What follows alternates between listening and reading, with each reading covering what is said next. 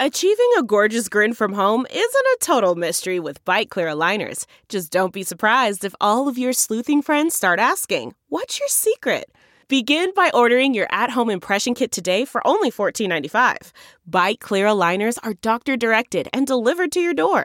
Treatment costs thousands less than braces. Plus, they offer flexible financing, accept eligible insurance, and you can pay with your HSA FSA.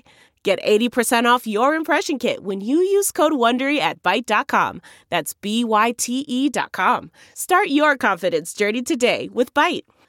His frequent reminders to buckle up, slow down, and drive sober has resonated with many tweeters.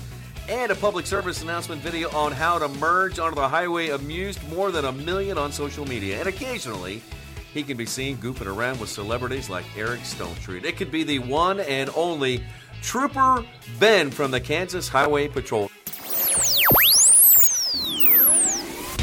All right, you ready? Let's go. From Fox 4 News in Kansas City. Are we rolling? Are we on? Hello? I'm Nick Vassos. this is Signal Hill. Trooper, welcome in to Signal Hill. Great to see you. Hey, thank you very much for having the opportunity to come here and visit with you today. So, Trooper Ben, we- we got to ask you here. Uh, in 2008, you joined Twitter. It's oh, Elks is before. Let me think. Was let me it think about that now? It's a blur. It's a blur. It's it was about eight. Yes, I Yeah, guess so. so. 2008. Yes. What were your expectations back in 2008 when you joined Twitter? What were you planning to do with it? I get to, uh, to not get fired. I think in the very beginning. I mean, that was the plan. When I first got on Twitter, I had my own personal account, but I wasn't using it for work. And then I thought, you know, how can I switch this over and start using that for work? Because I've seen a lot of other state agencies doing so. But I didn't ask for permission. I just sort of went all in and switched it up, made mine very law enforcement like, made be, became Trooper Ben, and went forward waiting for the day that management was going to call me in and say, "Hey, what are you doing over there?" I know, but I survived. Yeah, you did. And now, how many followers do you have? You know, I'm just getting ready to cross 58,000 followers in that four or so years. It's crazy. Wow. So you, you, you have this audience, and you well you you've developed this audience yourself. And again, you said you you've done it Trooper Light.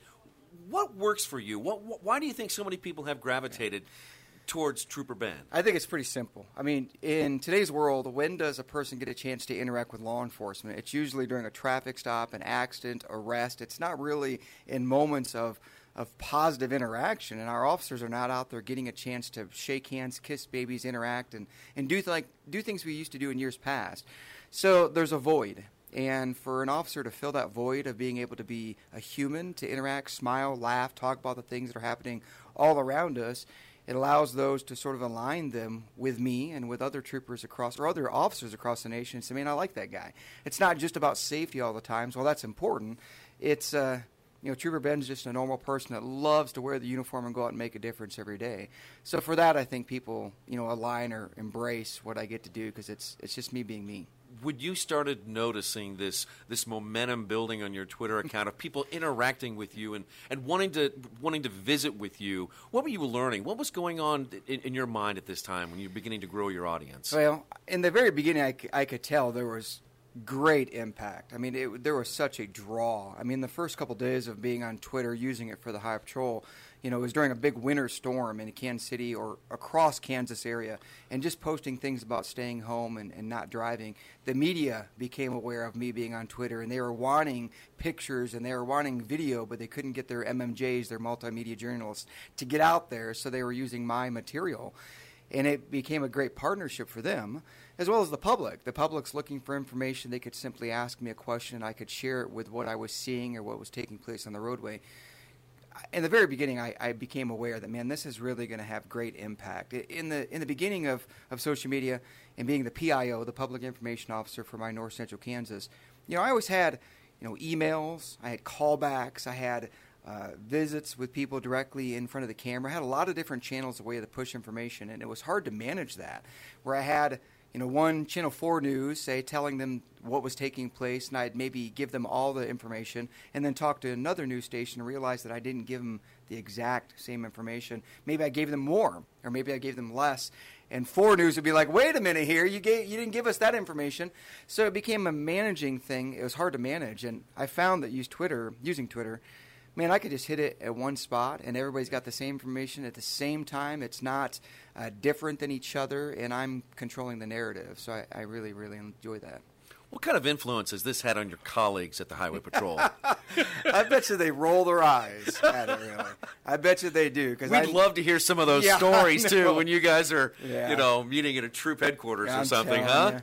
I bet you they roll their eyes because I, I frequently hear people or they tweet towards me saying, "I just got stopped by a trooper and it wasn't you," but I asked the trooper, and I imagine that there's people all the time that like you know walk up to other troopers and like, "Do you know Trooper Ben?" And our troopers are probably like, "Yes, I know Trooper Ben," because uh, they know me across the state, and and troopers, a lot of our troopers, mm-hmm. we know mm-hmm. each other. But you know, it's just it's something that we need to improve on and, and, do a better job of partnering with the public and, and to, to be with them about a wide variety of things. You know, so many law enforcement Twitter accounts or social media accounts, you can you can see how they tweet or how they post. It's very clinical, very sterile, very polished, and reading a script behind a podium and that's not Pol- what police speak. Yeah, in, in some ways, that's yeah. exactly that's a good term. That's exactly what it is. It's very guarded, and uh, and they post or tweet or share nothing but very strict talking points or safety messaging. And I think what happens is people get tuned out with that. You see that all the time. You just don't want to play along or be a part of that that exposure because it's nothing but the same stuff all the time. I always relate it to sort of a, a, football fan. If there's a football fan, and I'll use the Dallas Cowboys. Dallas Cowboy fan that, that loves the Cowboys. If they would walk into a room and every time you started talking, they always brought up the Dallas Cowboys. And you're like, man, oh man, this person can't ever talk about something other than the Dallas Cowboys. At some point, you would see that person walking up and you'd be like, oh, here he comes. Get ready. It's going to be about Dallas Cowboys again. And you would, you would disconnect with that person. You wouldn't want to be in that same space. You wouldn't want to listen to the constant Dallas Cowboys chatter. So the same thing needs to take place with law enforcement is that we need to tell our story about what's important with seat belts and distracted driving and, and showing the passions that we have for law enforcement, but also to talk about you know the lip sync, lip sync challenge and to mm-hmm. do all the other things that are happening and just talk about anything and everything because that's what the everything and everything, everything and everything else that everybody else is talking about. We need to do the same thing. What cover? Uh, what part of Kansas do you cover, Trooper Ben? I've got all of north central Kansas. So we have several tweeting troopers, as they call us. Uh, there's one for each troop. Uh, I cover north central, made up of 18 uh, counties in north central Kansas. Salina is my hub, and I try to stay in my 18 counties, but I do venture off from time to time. like this morning. I know, like this morning. Yeah, to go. I mean, if the I always tell my management, hey, if, if the doorway is going to open up and somebody wants me to walk through it, I'm going to walk through that door because if there's a door open, they're inviting me into their space, and I want to make sure I can tell our story. I want to make sure that they can hear our message. And I'm not going to push them away or tell them no and try to reschedule. So it's important that we fill the voids and build relationships. Yeah. Uh, back to the question I said about influence, and that is, uh, well, I think you've definitely had some influence because in our area of Kansas City, we have, and I follow, and I know many other people do, uh, Trooper Candace, yes. uh, who works here in Northeast Kansas, and uh, she's out, you know, uh, tweeting all of the all of the same things out there too. So you've got Trooper Candace, Trooper Ben, and then I think there's a two or three others out there that are, that I follow too across the state of yeah, Kansas, over there in western Kansas, and there's several of us, about Southwest. seven or eight of us. Yeah, so Candace in the Kansas City, Trooper down in Topeka, me in Salina, Trooper Todd in Hays. We got Trooper Mike down in. Uh, Garden City, Trooper Chad down in Wichita, and Trooper Rick in Chanute. So them are our PIOs, and in addition, we've got a recruiting account, we've got an aircraft account, we've got uh, a motor uh, vehicle inspection account, and we've got an academy account. So we've got several Twitter accounts and then some Facebook pages across the state. Yeah. Uh, we mentioned earlier you have, uh, I don't know, just shy of 60,000 followers right now, but last March you got some help from your buddy Eric Stonestreet to add 10,000 followers to your account. Yeah. What in the world were you doing with Eric Stonestreet, and what happened there? Well, that was quite the deal. Eric, I, I don't know how we. I'm trying to think of how we aligned our, ourselves to each other in years past, but you know that event that you're referencing. I happened to be at K State that day. I was getting ready to speak to a bunch of students about becoming a state trooper and how I love wearing this uniform. And uh, Eric, just out of the blue, sent me a text because we text each other from time to time. He sent me a text asking what I was doing. And I was like, I'm at K State right now, Eric. I'm, I'm getting ready to talk to students and wondering, like, what's going to happen. Well, just prior to that text that he sent me, I tweeted out that, hey, I just want to get to 40,000 followers. If I could get to 40,000 followers, I'd be doing really, really good. And uh, after his text, he sent another text and said, uh, there you go. That's all it was. Just there you go. And I'm like, what? What are you doing, Eric? What are you? What is? What's going on here? Oh, no. And then I seen his tweet that basically said he'd give one dollar for every new follower I get over 24 hours, not to exceed ten thousand dollars, and he would donate that money to the SAFE program, which is a, a program in Kansas. Seatbelts are for everyone to increase seatbelt usage. So talk about a whirlwind of activity because it was for the next 24 hours and beyond, really. Just a flurry of notifications on my phone, extremely hot phone. yes, and It's on just- fire. yeah, it was. And uh, after that 24 hours, I had 10,010 followers. So Eric cut a check for $10,010 to the SAFE program to help try to move students to wear their seatbelts more and, and to see the benefits of wearing their seatbelts. So it's amazing uh, just how a spotlight can be put on something. And, and Eric, having such a reach and connection in Kansas, can help put that spotlight on things that are important to me, but I think important for you, and important for parents, and for people that have been involved in crashes to realize that seatbelts are important. Trooper Ben Gardner from the Kansas Highway Patrol is our guest on Signal Hill. How well are you and Eric? What's your relationship like right now? You know, it, like I said, he we message each other from time to time. So Eric, out of the blue, will just send me a text. Now he he, I'm sure will probably see this or hear this at some point, but uh, he loves to send me pictures and loves to reference other state troopers in other states. so if he sees another a trooper in another state, he'll snap a photo of them and he'll send it to me and he'll be like, "Man, these troopers are so much bigger and stronger in this state." Okay, so he's always doing that.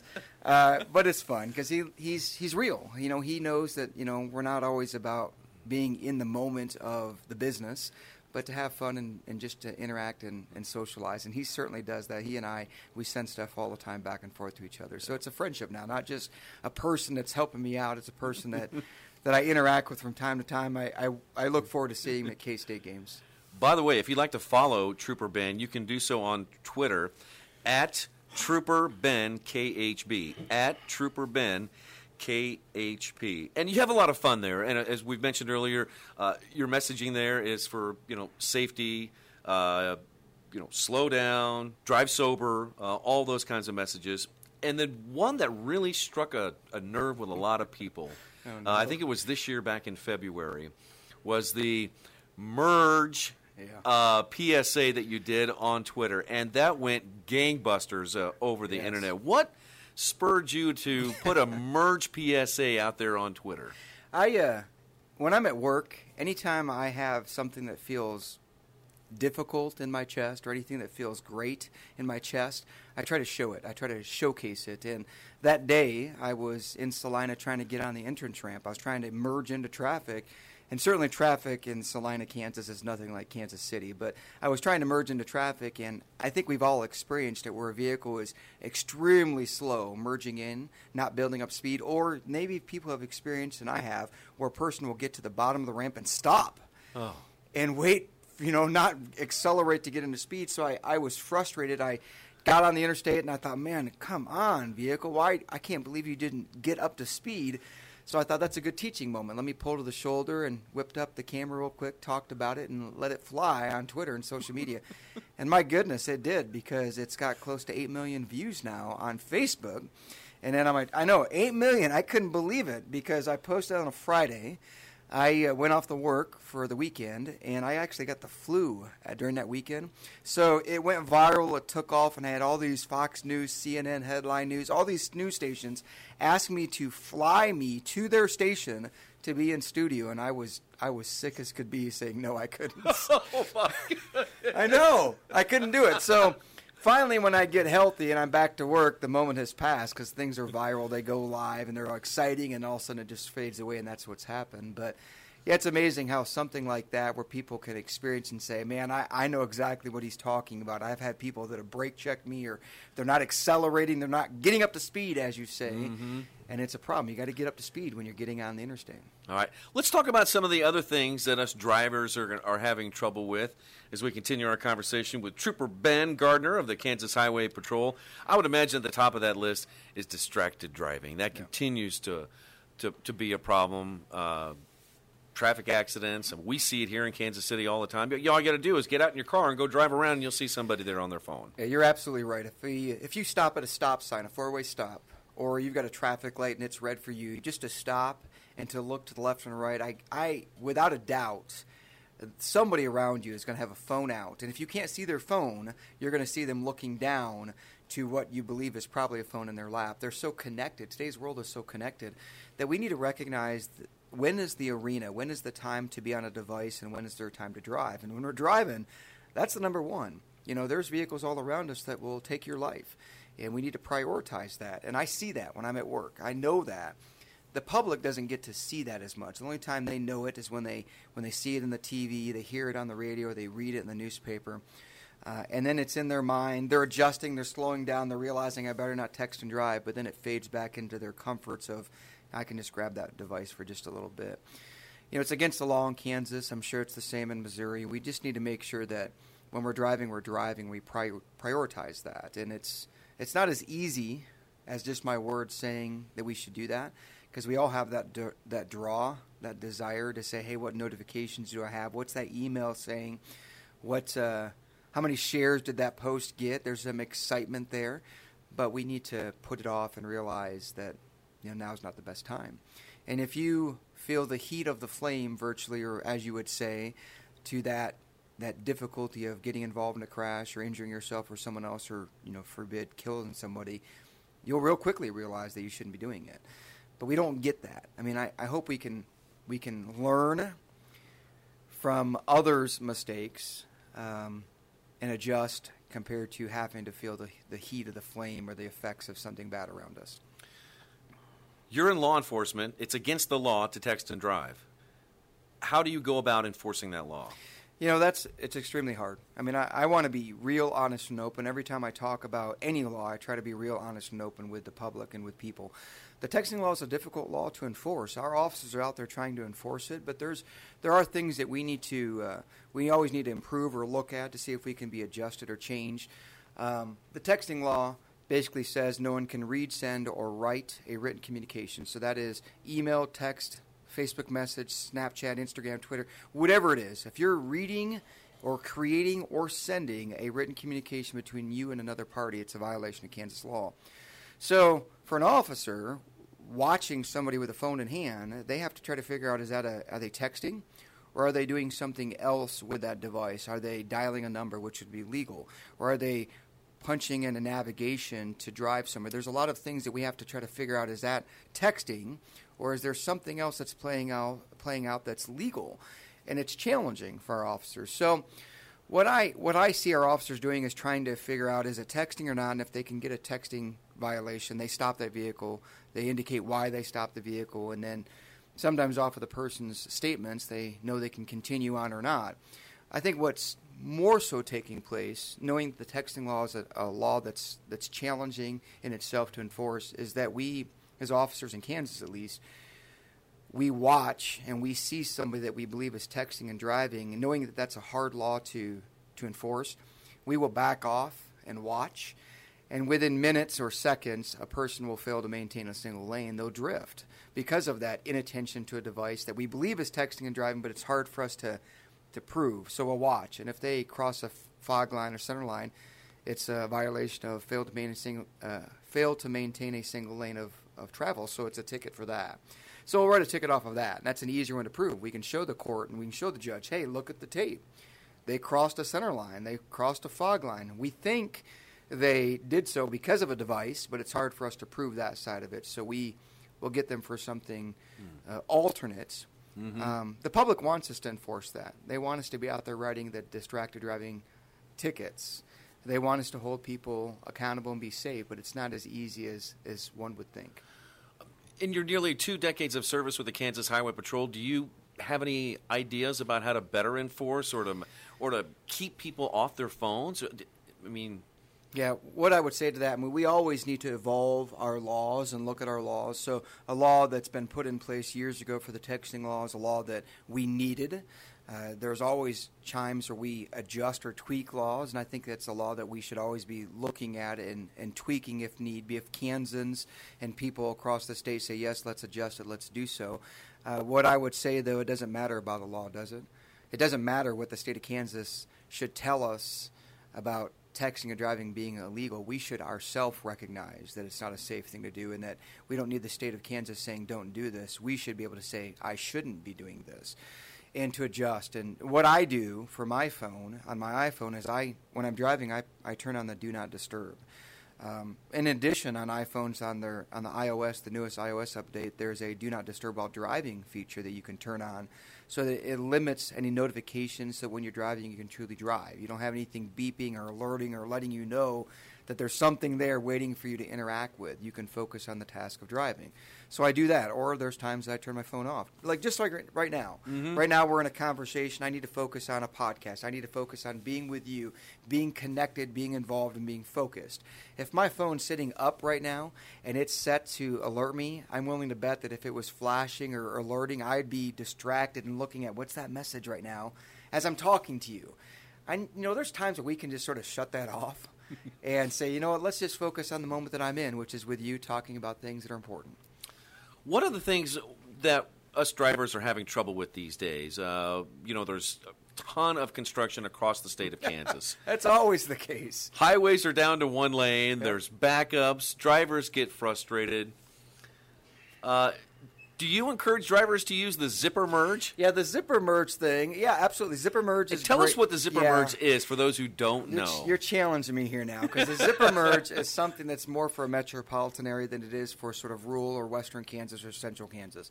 But the metropolitan area or a area of high density, the zipper merge works really really good, which is just that. It's like a zipper. You fill up both lanes, and as you near that area where we funnel down to a single lane we act just like the teeth of a zipper. One moves in, the next vehicle moves in, and you continue to do so uh, until you finally funnel down to one line. Compared to everybody get to the right lane and you're merging in way in advance, and you've got a left lane that's that's vacant for the majority of it, and you got that person that always runs way up ahead to try to work themselves in when they could have done so way in advance. So, and everybody in the right lane tells that person they're number one yeah, on the way by, don't they? But he's just he's just using the zipper merge, yeah. right? I tell you, the, in Kansas City, the zipper merge is good because you know what it does is it it doesn't build up a big line of traffic behind that narrowing of a single lane. If we're all if we didn't do the zipper lane in the metropolitan Kansas City area, what we would have is we'd have one lane, let's just say it's the right lane, built up for really, really long distances, and somebody coming around the hill or over uh, around a curve, you know, might not realize traffic stopped up ahead. So if we can try to get as much traffic up close to that single lane, it limits the exposure of secondary crashes happening from behind. So it's something we need to improve on. It's a, it's a big metropolitan Kansas City dense yeah. type of traffic thing, and KDOT and I'm sure MoDOT is is promoting that type of activity because they've shown it's it makes a difference on limiting crashes and uh, and making a better way to get through. But we got to work together, yeah. don't we? It just seems like yeah, for sure because it just seems like in the last few years, uh, Department of Transportations and, and, and, traffic crews have been. Uh, talking about the zipper merge. Say, here's, you know, use it. I don't, think a lot of people know what the zipper merge is. And then people get frustrated. People get angry, yeah. Trooper Ben. And we know what happens when people get angry in cars. Yeah, they do stupid stuff. So, yeah. I mean, they do. So we, we need to be in control of ourselves and our vehicle. We can't control what other idiots do. And there are idiots out there. That word is, is applicable to a lot of people out there driving down the road because we see it. But um, what can we do in our vehicle? What can we do with ourself? And recognize that you can't control what other people do and how they drive. You can only control what they do. So what you do. So um, the zipper merge makes a difference, and especially in the metropolitan area. Speaking of, of being grumpy and, and, and maybe uh, upset at other drivers, no, I'm, I'm, doing, I'm doing just fine, Trooper Ben. Talking to you, uh, you're positive, upbeat, got a lot of energy. We like that. But why do I mean, why do you think people have road rage? Why do people get why do they lose their minds and go and do something crazy? Is because they have this three thousand pounds of steel around them? Yeah, you get you get some ownership in your space, don't you? I mean, that's my space right there. You just cut me off. You took that from me. So there's that I think that's playing out. But you know, it, it's easy to get brought into that, and I found myself in the beginning of my career sort of getting that same way. It's like you know, just just disconnect a little bit, separate from, you know, other people making errors. And I think another thing, people make errors driving down the road. Hopefully, it doesn't result in a crash or result in injury or death, but it's it's something that will take place. People will mess up from time to time. So we need to give some grace a little bit and some space and say, hey, it's okay. I see you messed up. Just own that and move on. Even in the moments when I'm driving my sweet minivan and I'm off duty and I've had something happen or I've done something wrong, to simply raise a hand up with all of my fingers extended, not just one, and to simply, you know, word to that individual, I'm sorry. Yep. I did that. I'm sorry. That's on me. And you'll find that a person will say, okay, that person's owning it. And that other driver that you might have just cut off will say, okay, hey, no problem. See you later. But we don't do that. We, uh, we don't take ownership sometimes in things we've done wrong. And just simply to say, I'm sorry, I messed up. And that's the reality of getting behind a wheel and a lot of, a lot of things taking place in front of us or if somebody lets you merge into a lane of traffic, they stop, they let you in, just give them a wave. Yeah. You know, put it put it up in front of the rearview mirror and say, "Hey, thanks, yes, pal." Absolutely, That's all good. Give you a know? smile, and we'll start a ripple of other smiles across. That's They will. exactly right. They will. Uh, I bet seatbelts and teens are also uh, something that you're passionate about too. Trying to get teenagers to wear their seatbelts. We see statistic after statistic that those teens don't buckle up as often as they should. Yes, uh, seatbelts are, are the first thing we can control when getting in a vehicle. We can't control, again, what other drivers do, so they're going to put you at risk from time to time. You can't, uh, you can't say time out to put a seatbelt on. It's seatbelts and my bulletproof vest are comparable in some ways. The High Patrol gives me a bulletproof vest. I don't have to wear that bulletproof vest. The High Patrol gives it to me, just like you have a seatbelt in your vehicle. You don't have to wear it. Law says you have to wear it, but the reality is it's on you if you run it across your, your body or not. So we have uh, benefits and, and consequences, and same thing for me wearing my bulletproof vest. If I walk up to a vehicle and somebody wants to start shooting at me, I can't say time out. I can't say, hang on a minute, whoa, let me go get my bulletproof vest on, stop for a second, and run back, pop the trunk, put it on, do some stretches, and say, let's let's let's do this. Someone else can put me in that situation whenever they want to, and it's the exact same thing with a seatbelt is that you have to wear it from the moment you get in, knowing that someone else can put you in a bad situation. You can't say time out, and uh, and having some ownership on you know this is what can keep me safe. When we get in a vehicle, we don't think of it this way, but when we get in a vehicle, that's probably the most likely moment you're going to get injured or killed for your day's activity. But do we consider that? We, we have no thought of that in any way. We just get in a vehicle, we turn on the music, we start eating, we listen to music. Don't- We don't connect the dots on, man, this is a, a dangerous arena that I'm entering in right now. And that when we get in the vehicle, what can I do to keep myself safe and others safe? And it starts with wearing a seatbelt and paying attention. Uh, I would be wearing a seatbelt regardless of a law because I get to see the things of, of seatbelts and not. I see the consequences of someone not wearing a seatbelt. I see the great benefits of someone that has worn their seatbelt. And for me, going to wrecks and seeing that for my 19 years, it in every way validates the importance of wearing seatbelts. So for teens, as you started in the very beginning, we need to always improve getting their usage rate up. When we increase the usage rate, it reduces the fatality rate across our state. It reduces the injury rate. Fatalities are up right now across Kansas. The last two years they've been up. We have been downward trending for the majority of my career. Now they, the last two years have been going upward and upward significantly. So there's a lot of discussion with emergency people, KDOT, Kansas Highway Patrol, to try to figure out what, what's changing, what's going on. We've got safe roadways, we've got safe vehicles, we've got a lot of laws in the books. It's human error that's contributing to these things, and how can we try to get the human error to be suppressed and try to do a better job of driving? And that's the challenge right now because we're trying to figure out why, and it's it's it's something we're still trying to get a grasp of. Perhaps distracted driving plus uh, no seatbelt. Yeah, I, I, distracted driving is something that's going to be around, uh, no matter if there's a law or not. And some might think this is ridiculous, but why you see that movement of autonomous vehicles and, and how the human error is what's causing crashes. If we can take away that human factor, then that will lessen fatalities even more. And and for some, they'll say, "Mike, that's never going to happen. That's crazy. Autonomous vehicle is never going to happen." Well, that same person that says that's probably the same person that's checked themselves out at the Walmart store without going to a cashier. Or they've gone to the fast food restaurant that, you know, now you don't even have to go to the counter to order your food at McDonald's. You can just tap in the screen at some McDonald's and you don't have to talk to anybody. So we're taking away some of that human aspect of, of errors and allowing on the individual to, to sort of burden something else, technology to take it up. All right, let's switch gears here and let's uh, let's take you back to your, your hometown. Where's where's, home, where's hometown for Trooper Ben?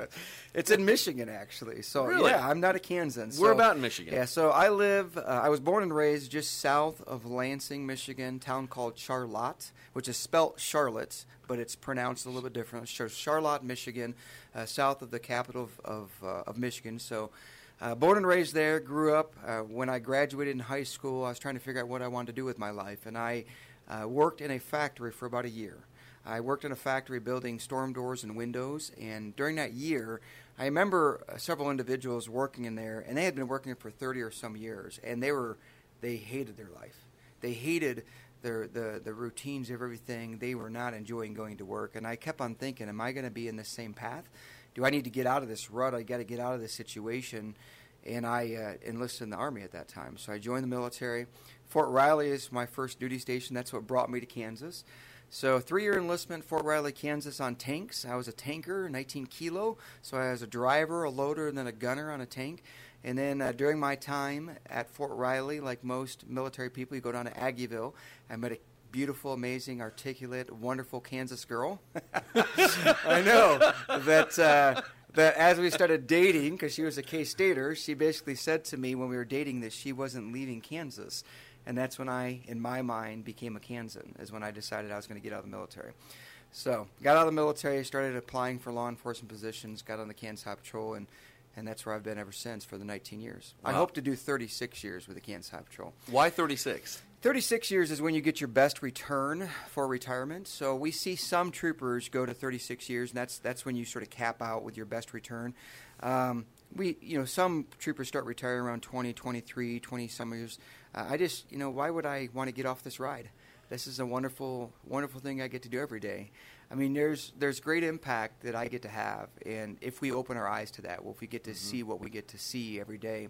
Um, I was telling you this before we got you know, before we got recording, how there's people that will tell me um, that you know they couldn't do my job. That man, it's now is a bad time to be an officer. I couldn't do your job right now in today's world.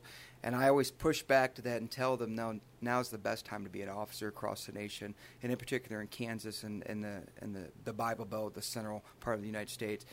Because in the beginning of my career, uh, you know, in 1999, I would get a thank you, or I would get a I'm praying for you, or I'd get a uh, I'm going to pay for that coffee for you. But it would be very rare. But it would happen, but it'd be very, very rare. Now it happens all the time. It happens almost every day. I have somebody that comes up and says thanks for what I'm doing, or I'm praying for you, or be safe, or they they want to pay for my food, or I go and order my food. I'm sitting down and eating when it's time for me to pay for the bill. Somebody has paid for it already, and I don't know who it is, but I can't pay because they've already paid and they've left that happens all the time for me, and I'm sure it's happening for others across the states. And uh, and to, to know that there is a a swell of support for law enforcement that has a difficult task of wanting to serve and make a difference. We want to go out there and, and partner with the community. We want to we want you to be proud. I always say I want people to be proud of me. I want people to be proud of this uniform. I want them to be proud of the Kansas Patrol. I want them to say that's my agency. That's my trooper. That's my uniform. That's my patch that represents us. And it, it's being it's being transparent. It's being forward thinking. It's being uh, engaging and smiling and partnering and, and making people realize, man, I'm just like you, and I wanna I wanna I wanna move to a better place with you. Um, it's important that we do that. That passion started in 1999, and it, it would appear, and this is the first time I've met you, it appears to have turned into a big inferno right now. I mean, you love what you do, do. and it's it's it's it's infectious. And I, I, I mean, you you just you encourage people to do to the very best, and it's all positive. It's It it's uh, it's pretty cool. Yeah, well, I, I love it. It's easy to it's easy to be able to experience the things you get to experience and, and feel the way that I do. I mean, there's days that I go to work. I say this, and I'll have to explain this a little bit, but there's days that I feel like an angel at work. And people are, you know, usually when I say that, though, like, what, what's this mean? Okay. But there's days that I feel like an angel. When you get a call on the radio and you have to drive lights and sirens to an event, and you get there and you might be first on scene. And I've had this happen in my 19 years. You get first on scene, you get out of your vehicle, you run down to the vehicle, and there's been times where people have been significantly injured at them calls, or, or you've got people that have been killed. The people inside of the vehicles, they look at you like an angel. They look at you with such need and desire. They don't care who you are. They just know that you are that person that's going to lift them out of this, could be their most darkest moment. And I'm telling you, when you walk away from that, when you have a moment to make some significant impact in someone's life, you are empowered to say, man, I want to keep on doing this. I don't want to stop. I want to find the next call. Give me the next call. Serve it up. I'm ready to knock it down. Tell me what I got to do. I want to go do it. That's what we get to do as first responders. We get to be able to make a difference in, and a lot of times, people's very hard moments. I think about no- death notifications.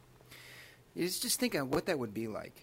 I mean, my words alone do not describe what that moment is like. When you get a call to say, to go to someone's house to tell them their son or daughter's been killed in a crash. I'm telling you, when, when I get that call, my stomach and my chest gets extremely tight and it's ah. extremely difficult at that first moment.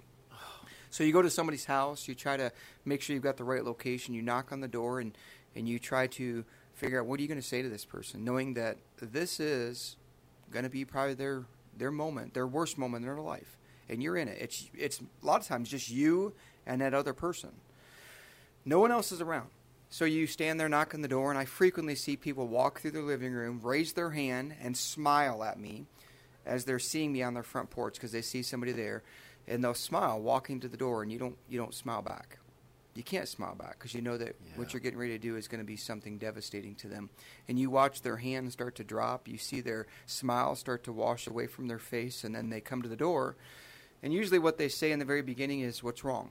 They can see it in you. They can tell that there's something something difficult that needs to be addressed. And uh, you always start with, "Are you the right person?" I'm trying to find this person. I'm trying to find this address. Once you've got the right information, you you say the following words. What I always say with all of my many death notifications that I've made in my career, I say the following words, which is, which is, it is my sad responsibility to tell you that your son has been killed in a crash today. He's dead. And then I wait to see what happens next. It's my sad responsibility to tell you that your daughter has been killed in a crash today. She's dead. And then you wait. Your, your mother, your father has been killed in a crash today. They're dead. And you wait to see what happens next. And in my 19 years, uh, there's three things that I typically see people do. The first is they will fall to the floor. Their ability to stand is no. their ability to stand is no longer able, and they will fall and collapse right in front of you uh, with significant emotional difficulty because you've just told them that their loved one, their son or daughter, mom and dad, has been killed in the crash. There is others that will um, be silent. They'll just sit there and look at you with tears running down their face, with confusion, trying to figure out is this the reality of what I just said to them?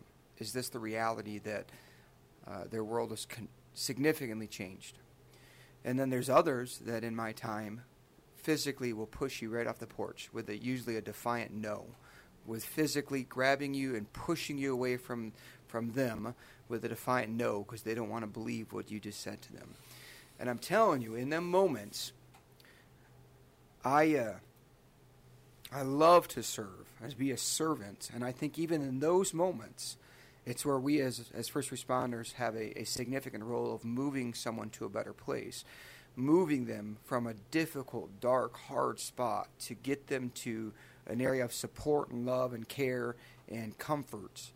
And it's a lot of times just you and that other person. And in my 19 years, I've done a lot, and I'm just one of how many other first responders, troopers that are doing the same thing all across Kansas, Missouri, or across the United States. It happens all the time. We lose in Kansas about one person a day.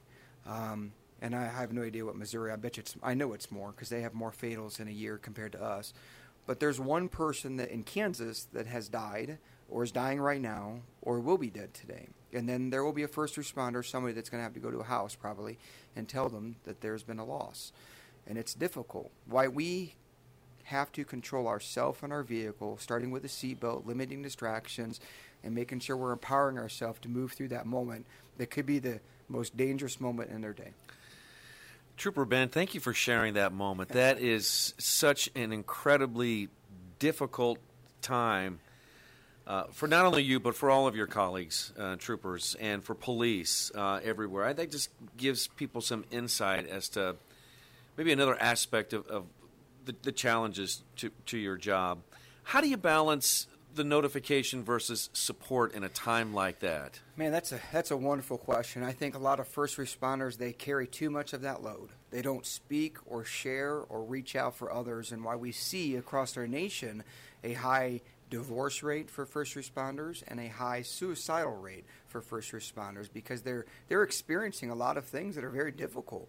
So they need to make sure that they are honest with themselves and realize that that burden they're carrying on their shoulder needs to be carried by others, others that are coworkers, their family, their loved ones, their religious institutions, whatever it would be. So for me, you know, when I have to deal with something significant in my day, uh, when when my day's done, uh, I'm off the clock, everything's off, and I'm I'm with my family, and I'm trying to really take in uh, my loved ones and to speak to my loved ones, my wife, and you know about the difficulties, to just be a sounding board about what you experience, and sometimes that alone gives you an outlet to get some of that difficulty out of you, because it does. And making sure officers do the same thing with their coworkers, because they they can understand it. They have been in the same place. So to be able to speak to, man, I had this happen, uh, and having someone else say, I, I know what you're saying, I had the same thing, and this is what I did, is so vital. But we don't, I don't think. I think first responders, in particular law enforcement, we are alpha males generally. The majority of officers are males, and they're alpha males, meaning that they're strong and I'm not weak and I can carry all this burden by myself, and that's where we get ourselves in trouble. We need to exit out of stops if it's a traffic stop that doesn't seem like it's going so well, we need to exit out of that and try to wait for backup. And if need be, get in a vehicle and back up until somebody else shows up. And the same thing's true for something we've experienced is we need to share that burden and reach out to others around us and to realize that that is what it is to be uh, a person that has emotion and seeing things that we get to come across.